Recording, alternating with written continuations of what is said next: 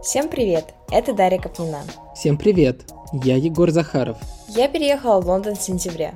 А я с марта жил в Болгарии, но в июне перебрался в Ереван. В подкасте «Как это было» мы рассказываем истории переезда людей разных возрастов и профессий в другую страну.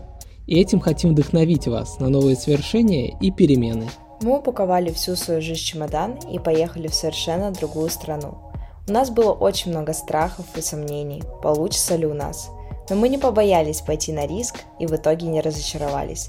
Интересно, как это было? Слушайте подкаст «Как это было» на любой удобной для вас платформе.